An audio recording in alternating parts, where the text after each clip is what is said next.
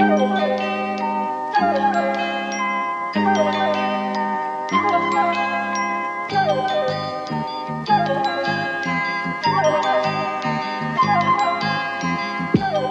want to ask a question of Hussein and Alice, since you are our Muslim cast members. Um, I noticed this with the coverage of Nusrat Ghani's case, and I happen to notice this with uh, someone sharing stuff today about um, some of the the the the, the greatest greatest shits of Melanie Phillips, um, being that it strikes me that there's also an element of this, for example, with talking about um, Islamophobia in the Tory party and in British politics in general, mm. that they they are making motions as if anything in the British establishment is going to take it seriously. Whereas, you know, I, I, make the argument that Melanie Phillips got on TV and said that um, that every single person who lives in Iran wants to nuke Israel, and you know, she not only she she, she wrote columns that inspired the Utøya massacre. And her reward for this, or her punishment for this, I suppose, is to continually be on the BBC on the moral maze. Basically, like, let's ask the lady who inspired the white nationalist mass murderer to uh, debate the moral questions of our day. It strikes me that there's not even the slightest pretense that they're going to treat it seriously. And that seems to fly in the face of any like jumped up logic about how great the HRC is or how great the British state or how like decency wins in this country. And I guess like, you know, that stuff pisses me off, but it pisses me off in abstract in a way.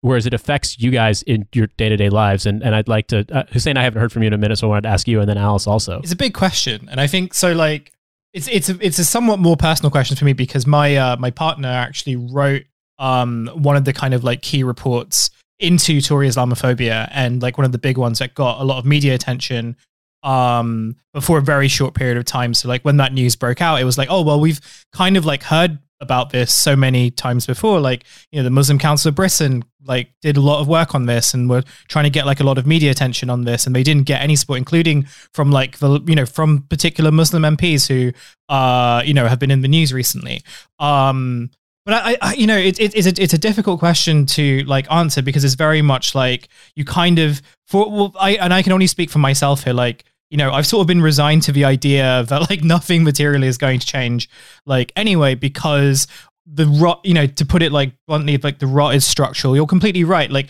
Melanie Phillips, for example, is not just on the moral maze, but she's on the moral maze. Maze is like one of the kind of arbiters of it, right? So like the person who you have to make your case to, and then her job is to kind of like interrogate it from the platform. She's the moral minotaur. Basically, I mean, yeah, basically, like if they if they have like a fucking like moral council on Radio Four, like she is very much like on that council and has been for a long time. And it's fucking absurd to me But like, you know, this council acknowledges humility. um, you know, and also just like, you know, again, I, I, I also spent a lot of my career like reporting on this and like have being frustrated that it wasn't taken seriously and like, you know, at like a very even at like on a journalistic level that lots of the stories that we talk about on this show, for example, or things that are very evident of like Islamophobia, for example, being very, you know, uh, very like ingrained into like every British institution, like that stuff sort of being shied away from or being like accepted as normal, right?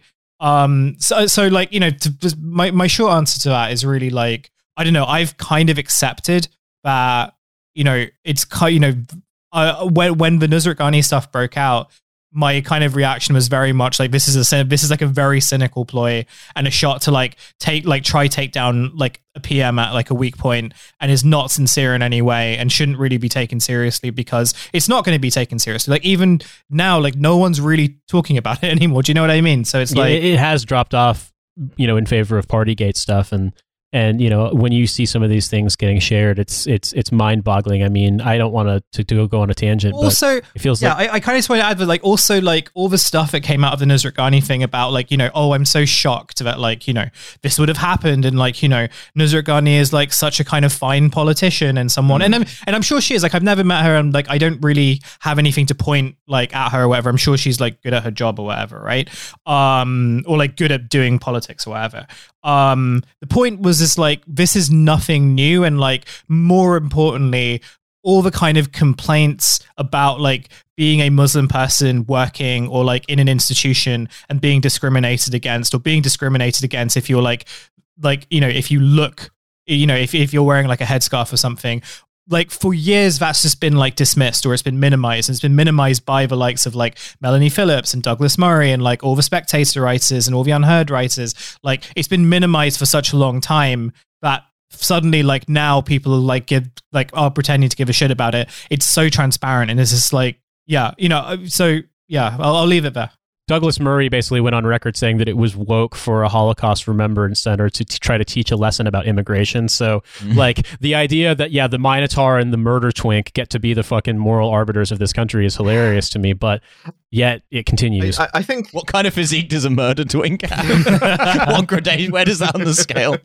Well, I, I think the thing is, right, that, like, it, ties into the same thing with uh, like the, the EHRC or the Met Police or, or whoever else having been prejudiced in these ways, obviously, and for decades, um, but, but in ways that were sort of like more societally acceptable, more acceptable to the establishment, more acceptable even to like uh, you know a, a plurality of you know uh, white, non-Muslim, straight, cis British people, right? Like, and I think it's it's just an example of like uh, it, it's kind of we're at this point now where these things can be used tactically because there's kind of this understanding that like oh you know it, it doesn't matter anymore. We don't have to like worry about any sort of like charges of hypocrisy because nobody pays attention. And we've you know we've been able to like uh you know get away with this shit for you know 20 30 40 years whatever.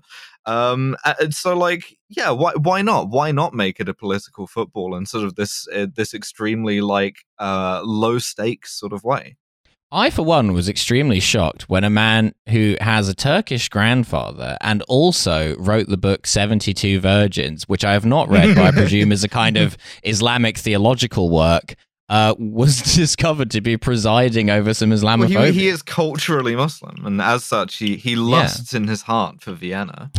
yeah, so, so that's what Brexit was really about. I, I think, I think, really, right. This is it, it's not to say that any of these forces in British society are new, certainly. Uh, more brazen, I think, perhaps. Yeah, yeah, more well, more brazen, but also like again, the important thing to remember is popularly like not popular.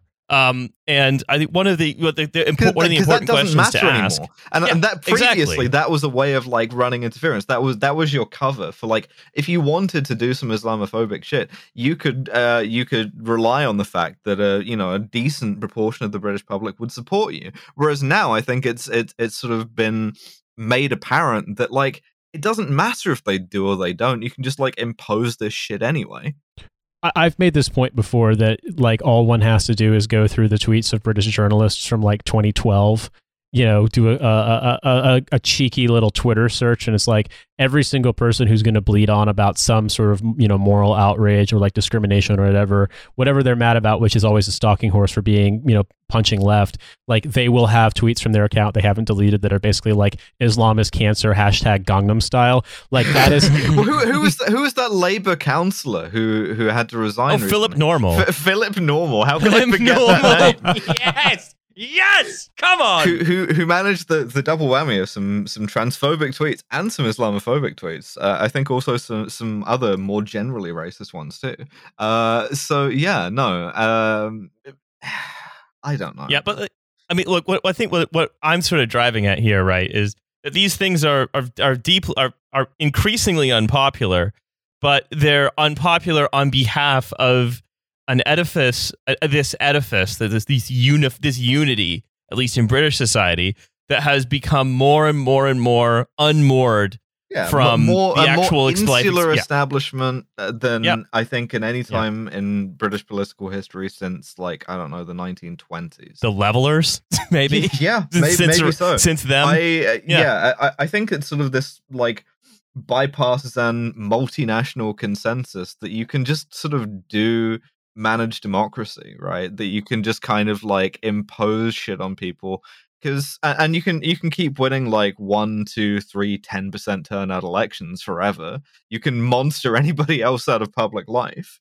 uh, and if, if there's like you know if, if politics continues by other means then you just you know tear gas people and eventually it goes away I mean, I would also point out that, that the quality of life in this country is getting demonstrably worse. I mean, when you look at, for example, the cost of utilities, specifically specifically the cost of natural gas, mm-hmm Uh, you know, it's really like gonna bite. Uh, 170 200% you know and one of the situations that was recently brought out was the fact that i mean you know you're looking at like riley talked about earlier the you know universal credit becoming even tighter and more restrictive and just crueler to people um, the cost of living of basic staples going up you know uh, the, the the price of things of, of like non or like long shelf life goods going up massively in a way that is effectively is especially going to hit people on on reduced or fixed incomes um, you know, at the same time, the UK's natural gas fields are pumping record amounts of natural gas because they're not nat- nationalized or there's no national stake in them at all. So that's the high fuel prices are actually an opportunity for like,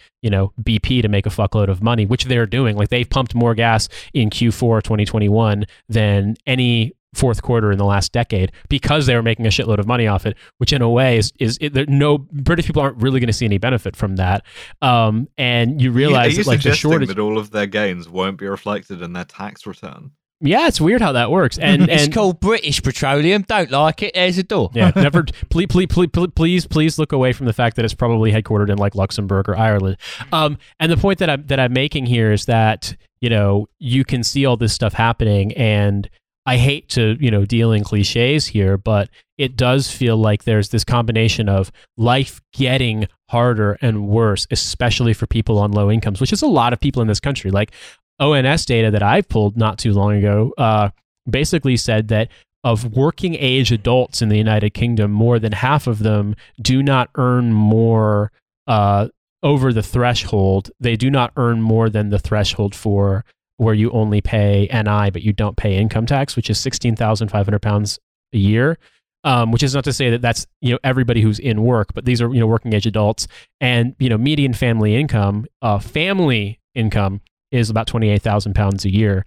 Um, but obviously that's you know households that's not just individuals and so r- people's utility bills rising by 2000 pounds a year which is you know somewhere between 1200 and 2000 were the estimates that were being put out that's catastrophic to people on fucking your typical british wages genuinely and like you don't really see that being reflected as a crisis. It's just sort of been like, oh, darn, it really sucks when an act of God makes this happen. And it's like right across the North Sea is a country with a nationalized natural gas and oil company that's pumped about the same amount of oil and natural gas as the UK that has like a 1 trillion pound sovereign wealth fund you know and i'm not saying norway is the sol- is the solution to all of our problems but what i am saying is that like there was a very obvious different path this country could have taken and instead it just fucking immiserated Yeah, people you can see where the priorities are.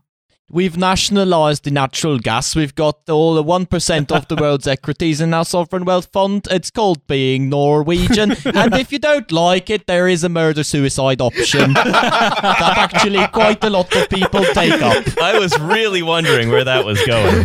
Uh, uh, to quote my brother, Yeah. my wife's Norwegian, better be fucking careful. Música